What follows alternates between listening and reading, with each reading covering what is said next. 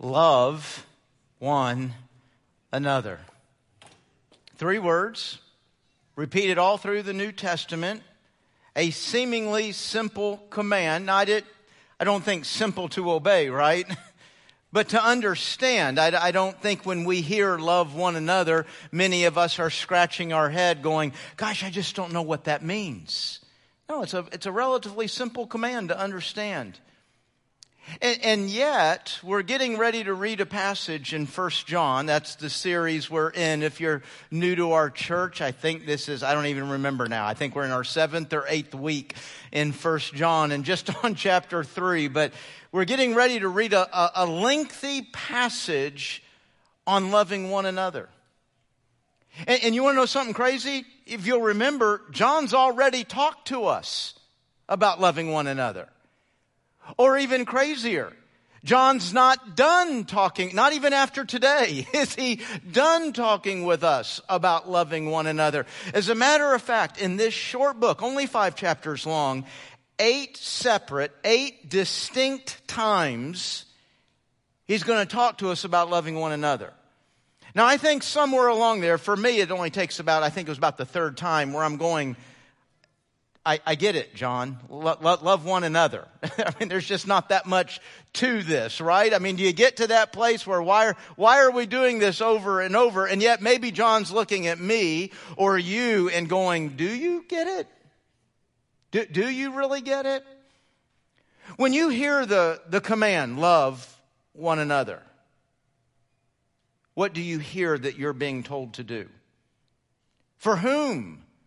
For whom do you believe you're being told to do that? I, I, I, wonder if our understanding of what loving one another is so far below what God has in mind, and for so very few than God has in mind. That's why we keep hearing this over and over and over. Let, let's see if we can grab a little bit more of what God has for us in this command. And here's some good news. If I completely miss it today, there's four more times after this in this short letter to get it right. So let's see what uh, John has for us. First John chapter 3. 1 John chapter 3. I hope all of us have got 1 John pretty marked now in our Bible. If you're new with us though, you'll find it near the end of your Bible. Go to Revelation and back up a few pages and you'll find it pretty quickly. 1 John chapter 3, and I'm going to begin reading in verse 11. Most of this series, we've been taking five, seven verses, I think one time as many as 10 verses, but today, kind of a longer passage, we're taking 14 verses, uh, reading to the end of this chapter. Let me begin in verse 11. This is the message you have heard from the beginning. So that's John's fancy biblical way of saying, I know you've already heard this right? I mean, he knows he's being repetitive. This is the message you have heard from the beginning. We should love one another.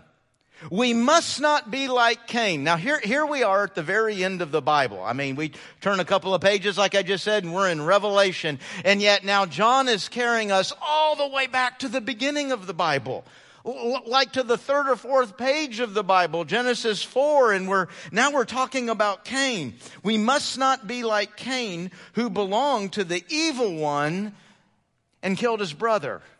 Well, that's not a great way to be described, is it?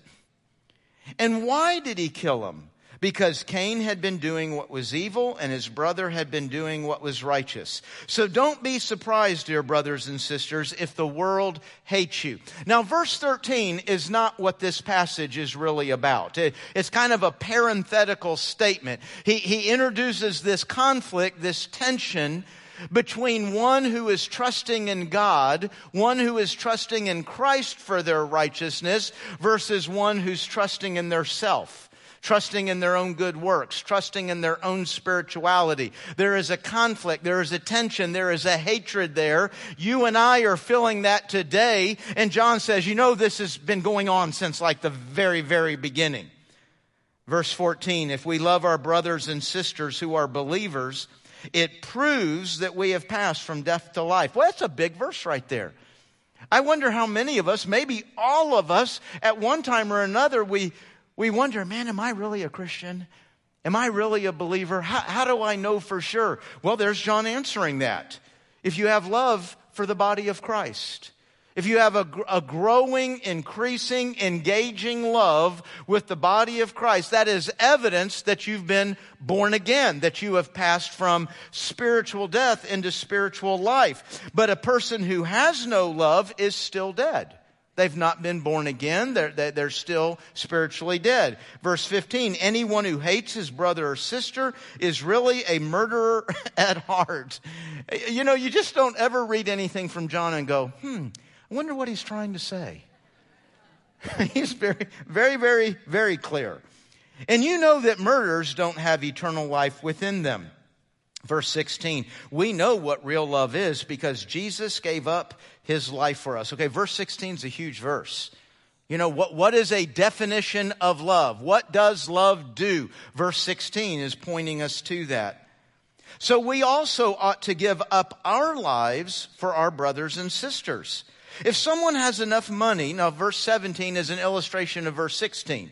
You and I were just told to be ready, to be willing to die for each other. Good news. Most of the time that's not going to be necessary, right? But if I'm willing to die for you, then anything less than dying ought to be relatively a lot easier, wouldn't you think? So then here's the illustration then. Okay, now you're ready to die, but now wait a minute. If you've got money, if you've got the world's goods on you and you see somebody in need and, and sees a brother or sister in need but shows no compassion, how can God's love be in that person? Dear children, let's not merely say that we love each other. Now, we're good at that. I can say a lot of things, right?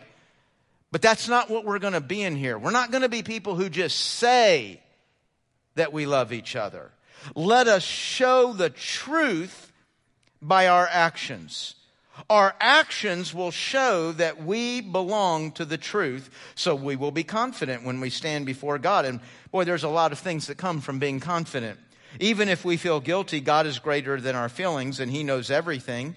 Dear friends, if we don't feel guilty, we can come to God with bold confidence and we will receive from Him whatever we ask because we obey Him and we do the things that please Him. What pleases Him? Loving one another. And this is his commandment. We must believe in the name of his son Jesus Christ and love one another, just as he has commanded us. Those who obey God's commandments remain in fellowship with him and he with them. And we know he lives in us because the spirit he gave us lives in us. So, loving one another is a theme of this short letter, is a theme of John. And the reason for that's pretty simple. That's a theme of Jesus. That, that, that's a theme of the New Testament. I think Jesus really kind of sets the standard for this, kind of kicks it off, if you will, in the New Testament that night in the upper room. When, when he said to his disciples in John 13, a new commandment I give to you that you love one another. Now look at that. Why, why does he call it a new commandment? I mean, we just heard John say right here, we've, we've known this from the very beginning. This command's been around for a long time, and yet there's Jesus saying, a new commandment I give to you that you love one another. Well, what's new is those two words, one another. This verse is not about going home and loving your family. Are there, are there verses, is there scripture about going home and loving your family? Yes, thank you. yes, eh, this verse is not about loving strangers or enemies or just people out there. Are there verses for that? Yes, of course. But that's not what this verse is about. Y'all have heard me talk about this a number of times. Those two words, one another in the New Testament, are always a reference to the body of Christ. You and I in here together. And there's over 30 commands about what we do for one another love one another, forgive one another, serve one another, help one another. Put up with one another. No, that's not being metaphorical. That's actually right there in the scripture. Put up with, are you kidding me, God? I tried to erase it. It's a stain in the scripture. It won't come out. put up with. That's right. When we're doing this one anothering, we're putting up with the annoying one. Don't point anybody. Don't point out. Don't do that. So when we see love one another, the new commandment is this. It's a new focus. Hey, I've sent y'all to do all kinds of love and, and different people and different reasons. But right now, here's a newness. Here's a new focus in this love. I want you to deeply, desperately love the people you're sitting in here with today. Now, obviously, that's a command to love every believer everywhere, isn't it? I, I, am to love, not just what it say, not just with words, oh yeah, I love Christians everywhere. Really, what actions show that? I, I am to love 8 billion, oh no, excuse me, that's the number of people on the earth. At least 1 billion Christians, 1 billion followers of Christ. I am to love them. But then Jesus says, okay, let's hone this down a little bit, and here's what I'm going to do. Because if I give you a billion, you're just going to say, oh, I love everybody. But I'm going to give you a church. I'm going to give you a local church. And that's where you're going to remember our word last week practice. That's where you're going to practice this love. So we have now a new focus, but then how did the verse finish? I give you a new commandment that you love one another as I have loved you. That's a new standard. You don't find that command prior to this. We are now to love each other not just by how we feel, not by how what you're going to do back for me. My standard, my model, my target in loving you is the way that Jesus Christ loved me. So I've got a new focus and I've got a new definition on this command to love. I am to love you, and I'm to love you the same way that Christ loved me. So J- Jesus kind of lays that out big, and I said a moment ago, it's not only a theme of Jesus, it's a theme of the New Testament. We're not going to walk through the entire New Testament, but let me just give you a sampling so that if you're not sure of this, you can get a picture of it. Romans 13, owe no one anything except to love each other. First Thessalonians, for you yourselves have been taught by God to Love one another. First Peter chapter 1. Love one another earnestly. That means with energy, with honesty. You really actually are trying to do just that. Love one another earnestly from a pure heart. And because it's a theme of Jesus, because it is a theme of every New Testament writer, then it's no wonder that Jesus says to you and me again in the upper room that night, this love you have for one another is going to mark you. That's how a watching world is going to know you're a follower of mine. It's not your doctrine. Is doctrine important? Yes, it is. We've all, remember, we've already heard from First John. There's no glory in being a dum dum for Jesus. He wants us to study. He wants us to grow. He wants us to learn. We're going to get a little bit more of that next week as we see why it is so important that we have knowledge, that we know our doctrine, that we understand our doctrine. But he, he said doctrine's not going to mark you because guess what? The world could care less what you believe. That doesn't affect anything, it doesn't impact anything. They don't care what you believe. They don't care what church you go to. No, what marks you as a follower of Christ is the love we have for each other. It is actually to be a lure, an attractant. They can't help. They have to look. They have to look at the way that you and I relate. Folks, clearly, loving one another is at the forefront of what it means to be a Christian. Isn't that what he says in verse 23? Look at it there. And this is the commandment. This is it. Let me, let me just get to where we're going. Believe in Jesus, love one another. Now, the way that's, that, the way that's put together could be a little bit confusing for us because every time we hear this is the big deal, believe in Jesus, we think, oh, we're talking about being saved, we're talking about heaven. There's one way to be saved, there's one way to heaven, and that is believing on the Lord Jesus Christ, right? He's not talking about salvation here. He's answering the question, what is the Christian life? What does it mean to be a Christian? Man, it means you believe in Christ, and that is evidenced. Look at verse 18 and 19. That is evidenced by your love for each other. What, what an important thing. I mean, I said it a moment ago. We, we are going to go throughout our Christian journey, and there's just going to be times I wonder, man, how do I know? How do I know if I'm really a Christian? How do I know if I'm really a believer? Well, you should be able to see a growing love for the body of Christ. So, this is what it means to be a Christian. Well, now that we've set it out there that big and that bold, then that leaves us thinking, well, okay, am I, am I doing, what does it mean to love one another? Maybe I really need to make sure I understand this. How do I measure this in my life? And John says, you know, I'm glad you asked.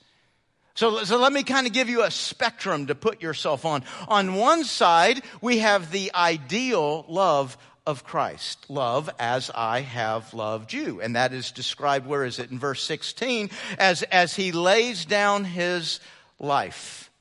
That, that's what it means to, to, to love each other. Loving each other is not me walking into this room and going, you know, I don't, I don't think there's a single person in here I hate. Oh, I guess I'm loving, I'm just like Jesus. N- no. Yet, no, I cannot hate anybody in this room. But not hating doesn't mean I have fulfilled the command to love one another. Oh, so on the one side is Jesus. Well, folks, Jesus sees people. Do you notice that when you read the Gospels? He goes into a big crowd and he sees the one with a need. That's the standard. That's what I'm, I'm to, I'm to be coming into this room. And a lot of you I know, some I don't know, and, and we'll have brief interactions. But what if I was, what if you were, what if every one of us that was here today was praying as we walked in, God, give me eyes to see and ears to hear who I need to see and hear today. May I love the one that only, Lord, only I can love and serve that person today, no matter the cost. No matter the cost, no matter the time, no matter the annoyance, Lord, help me to see. Help me. Isn't that what Jesus did when he walked into a crowd? He would see the person. Think how many times you and I, even at church, walk into a group. And let's be honest, sometimes we're thinking, how do I get in here and how do I get out here without being seen? Without having to have a conversation. Do you know Jesus never moves into our midst and says, How do I get in and out of here without being seen? Without having to talk to anybody? So if I'm loving like, if that's the idea, I mean, that's what I'm measuring myself by now. I'm, I'm practicing loving like Jesus. That's at one end of the spectrum here. Then I'm moving into a group of people. Hey, the reason to be here today is to practice. Practice loving like Jesus. That means I want to see you. I want to hear you. I want to be able to practice loving. Now, the other end of the spectrum is the murderous, hateful Cain. Wow. I mean, that's quite a, that's quite a spectrum, isn't it? I mean, John has done it again. Have I just about now? I think I've said this every single message in John. John and his dichotomies. He's got these clear, stark dichotomies. We've seen sin versus righteousness, light versus dark, children of God versus children of the devil. Today it's the ideal love of Christ and the, and the hate, the murderous spirit of Cain. And, and you know, in some ways, I would like to say, John, that's not, a, that's not a real good challenge because it's too easy for me and you to say, well, I, I haven't murdered anybody. I don't hate anybody. And, and a matter of fact, I, I think I would say, if I'm being honest, I'm going to say, hey, you know, John, I feel, I feel like it's possible for me to not like some people without murdering them. To not like some people without hating them. I don't call it hate. And yet he gives us these, these two options. You know, you're, you're, you're, you're either practicing the love of Jesus or you're practicing the hate of Cain. And I want to say, I, I don't want, I, I want a third option. Don't you want a third option? I mean, I think a lot of us are going to say, I'm pretty sure I'm not exactly like Jesus just yet. But I don't want to be called Cain. I, I don't want to say I'm doing that. You know, I've been thinking about this third option a lot this week. Because I, I really do believe the Spirit and John kind of miss it here because it's just so easy for me to say, I'm not Cain. And I came to this conclusion maybe I am so absolutely far from actually understanding what loving one another is. I'm so far from doing that for all the people he would have me to do that. And it is my distance from that command is why I want a third option. Because if I really grasped what that was, I would never want a third option.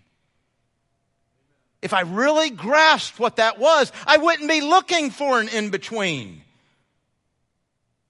I'd be striving after, driving after, wanting one thing that ideal love of Christ. You know, the, the fact is, so many times we're very content, aren't we? We're content to say, I'm not a murderer. I don't hate. I'm not Cain. Without ever coming close to practicing the love of Christ. I mean, it really comes down to, eh, eh, hey, I, I, I, don't hate anybody. I just don't like some people. Okay, fine. You don't like, hey, that's real. That's real. Even in church, that's real. That's the world we live in. There's just some people I'm not going to like. But when I'm not liking, what am I practicing? Am I practicing being the ideal love of Christ? Or am I practicing more like what murderous, hateful Cain did? Well, when you look at it like that, if, if you know, if I got a, now it's pretty clear why there's not three options. There's not a middle option. You know, God came to, to Cain and, and he warned him. He said, Cain, man, you're on the wrong practice field. You, you are on the wrong practice field. You're going in the, in the wrong direction. I, I, think God, I think the scriptures would challenge you and me not to trust ourselves so much with hate and anger not to trust ourselves so much with the ability to not, I just don't like somebody. And the way God said that to Cain, he came to him in, in Genesis 4, verse 7, and he said, Cain, sin is crouching at your door, and its desire is for you. The translation, I, I think that's the English standard I have up there, fills in the word master. The, the actual literal word there is its desire is for you. And that word means to master or to control. Folks, Genesis 4 7 is a massive principle for understanding life and what you're doing this week. This isn't just about anger or love or eh, listen, everything you do this week, every conversation, every relationship, every frustration, every dream, every decision, everything you're doing this week, sin, Satan are right there crouching at the door of your life looking for a way in. They're looking for a way to master and control your life. And by our various sins, especially the ones we've gotten really good at, we create automatic doors in for Satan that he can get into any time. But what the scripture's warning right here is there's a big door in every single one of our lives. There's a way in that, that, that every single one of us struggle. All kinds of things we don't all struggle with the same, but one, anger. Anger. Man, man when, when you are handling anger, when you're handling being annoyed, when you're handling who you don't like, that is a, a big place in for Satan. And that's why God comes back again in Ephesians chapter 4 and says, it sounds like all different words and it's saying the exact same thing as Genesis 4 7. It says, Be angry and do not sin. Do not let the sun go down on your anger. Why? Give no opportunity to the devil. Why? Because it's crouching. It's right there waiting at your heels. It's right there. As soon as the window is cracked, as soon as the door comes open, sin and Satan are coming in. Folks, this verse is not about the location of the sun or the time of the day. It's about a principle for living life. Do not tarry long on your anger. Don't live there. Don't spend any time. Do you realize that verse, that verse, it said be angry. Listen, you live in a fallen, broken world, you're gonna be angry. You're gonna be frustrated. You're gonna be hurt. You're gonna be offended. There ain't a planet where that's not an option for you. That is real. It doesn't say don't be angry because God doesn't command the impossible. He commands the possible. Be angry, but don't sin. Well, how am I not going to sin? don't tarry on it. James chapter 1, I didn't put the verse up there. James chapter 1, God says, I will never accomplish my righteous purposes through your anger. Your anger might be right. Your anger might be good. Listen to this. Not one time in your entire life on this planet will God come up to you and say, Hey, I want to work alongside you on this one. I, I, just think you're dead on, and I need to come right here and I need to work with you. Actually, what he says is, I will never use your anger. I will never, ever, ever accomplish what I'm doing in this situation through your anger, through your frustration, through your not liking this person. And then Satan comes in, because Satan understands us.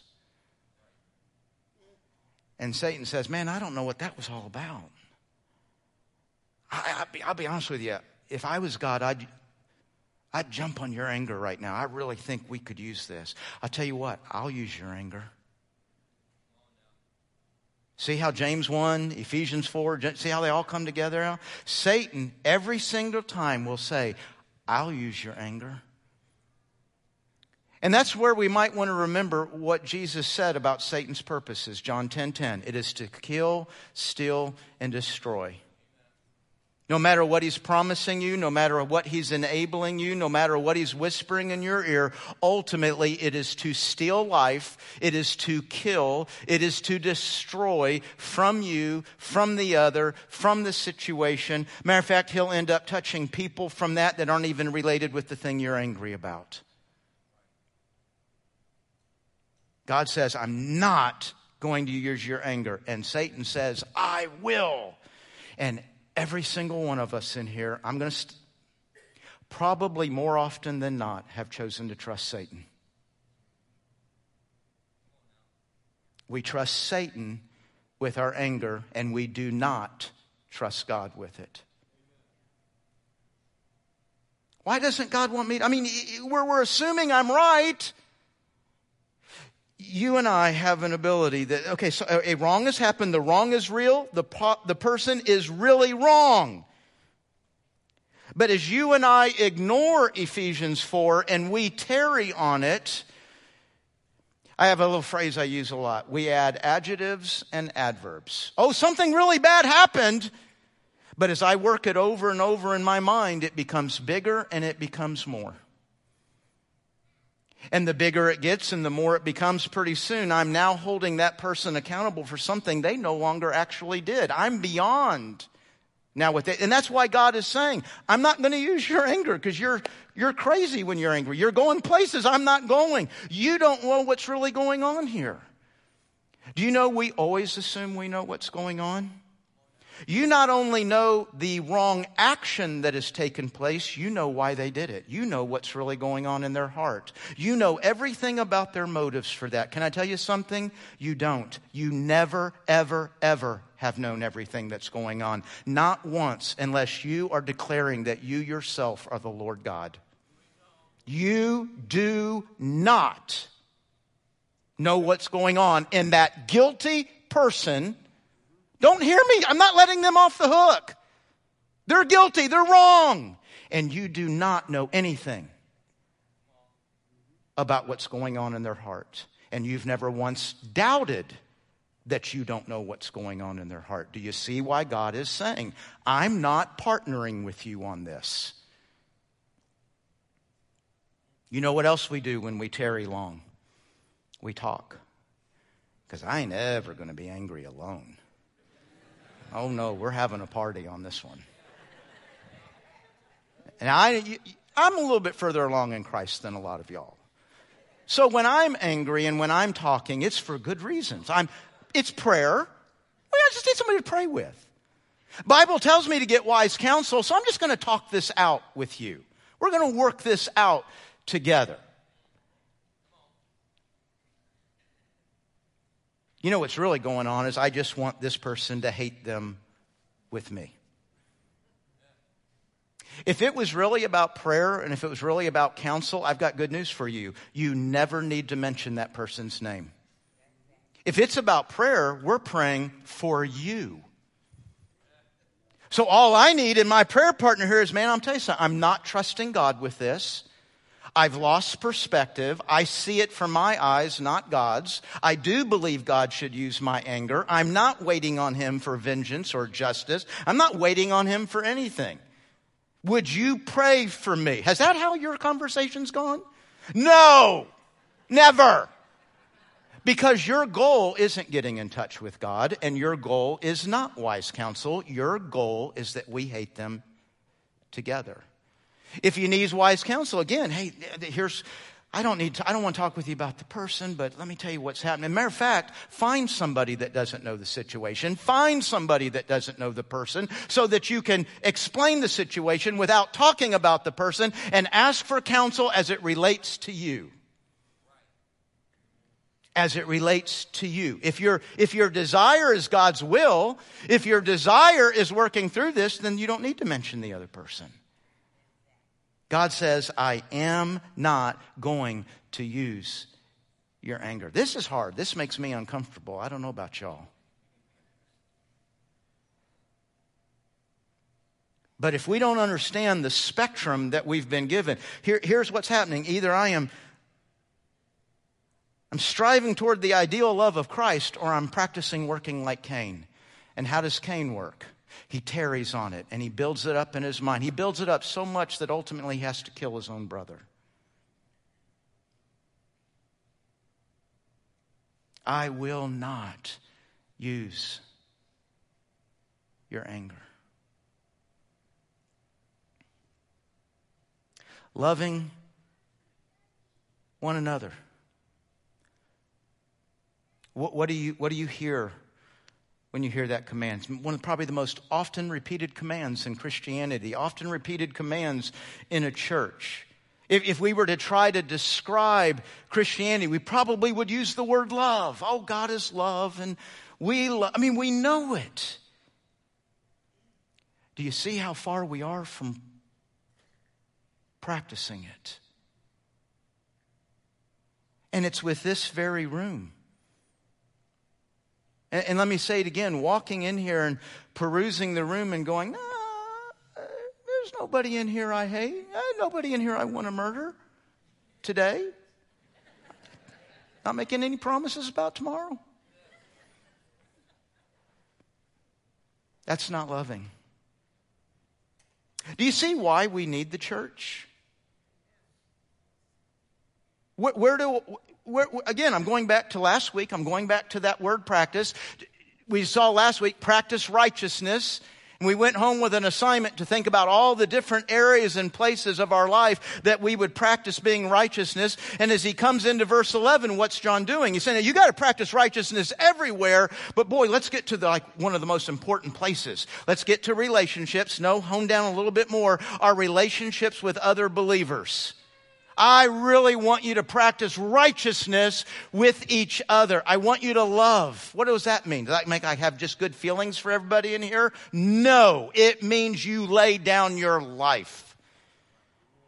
Well, okay, I can do that because I'm never going to have to do that. That's right, but since you're willing to lay down your life, think how much easier then everything else ought to be. See, that's why we're supposed to that's why the idea is that I enter the room, and I'm referring to Sunday morning, but, but enter the room on Sunday morning, enter the ministry on Thursday, enter the Bible study on Wednesday, enter the whatever, all week long. And we're looking to how do I engage with love in here? This is what being a Christian is. And you and I will think of ourselves as Christians for a thousand reasons, but this one. This one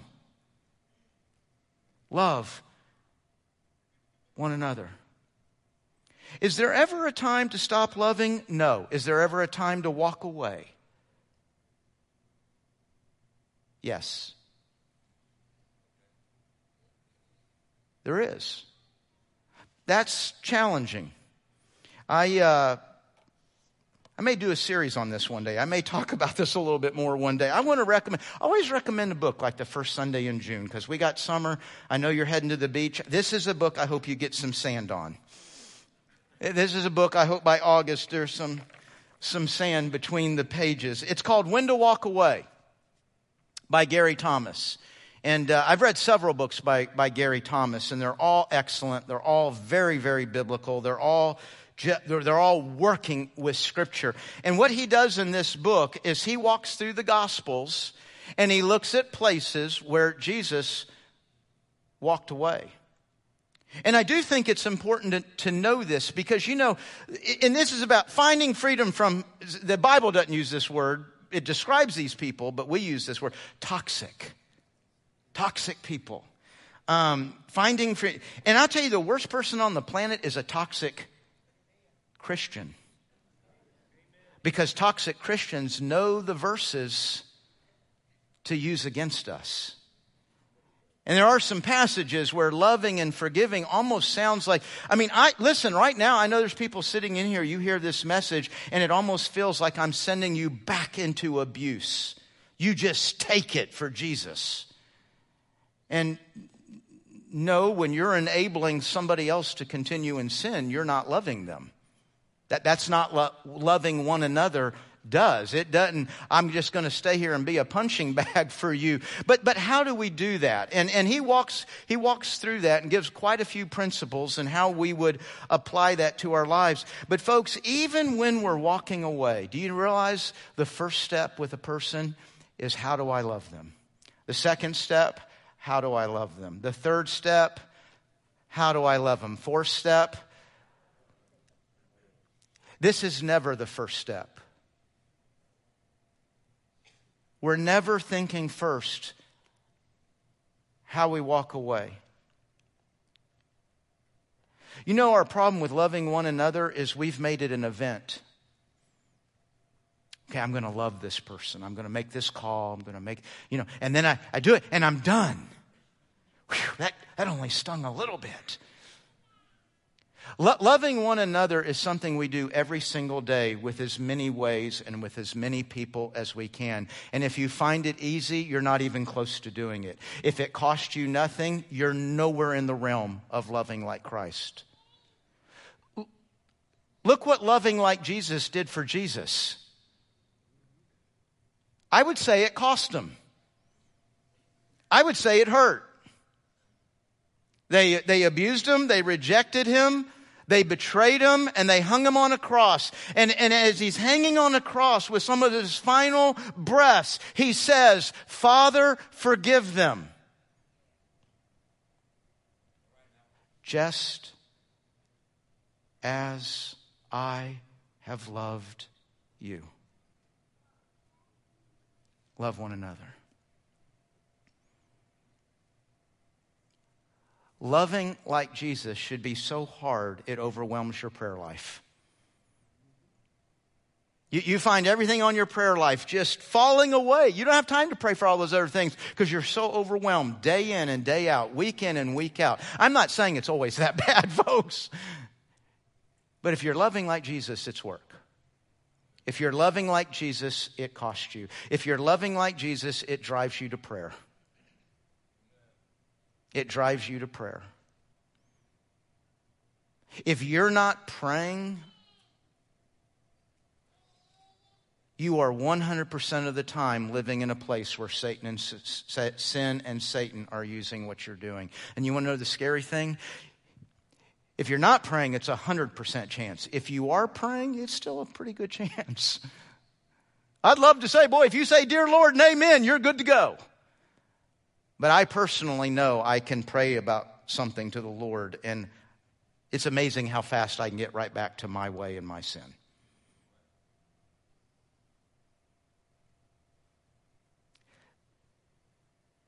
This is what being a Christian is. And he never said, he never, ever, ever said it was easy. He never, ever said it was to be a lot of fun. He did say it'll make you just like me which I think is the only goal we have on this planet. Love one another.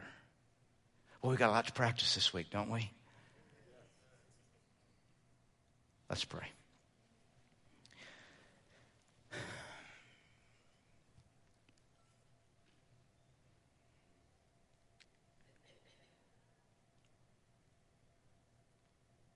Lord, it's hard to pray.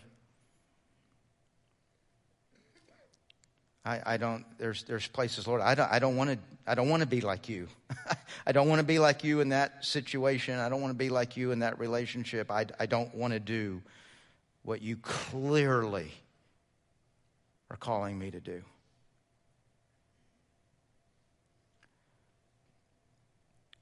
Lord, perhaps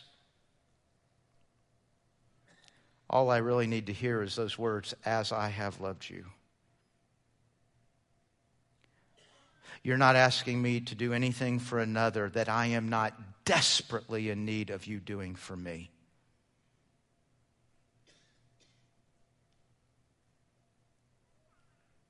Lord, you say this marks us as believers. I,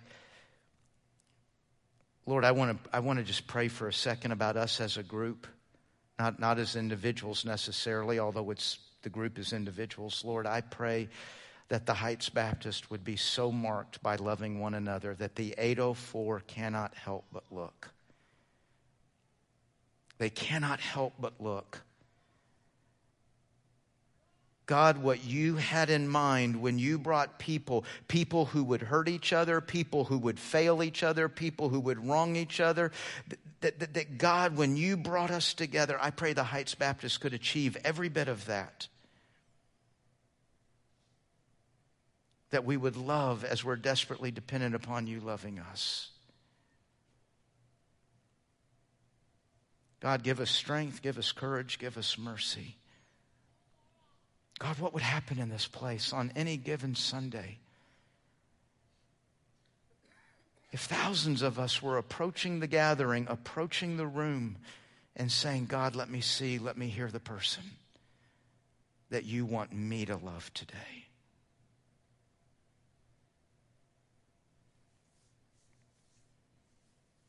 Lord, make us the church you want on this that we love one another. We ask for your help on this, Holy Spirit. And it's in Jesus' name that we pray. Amen.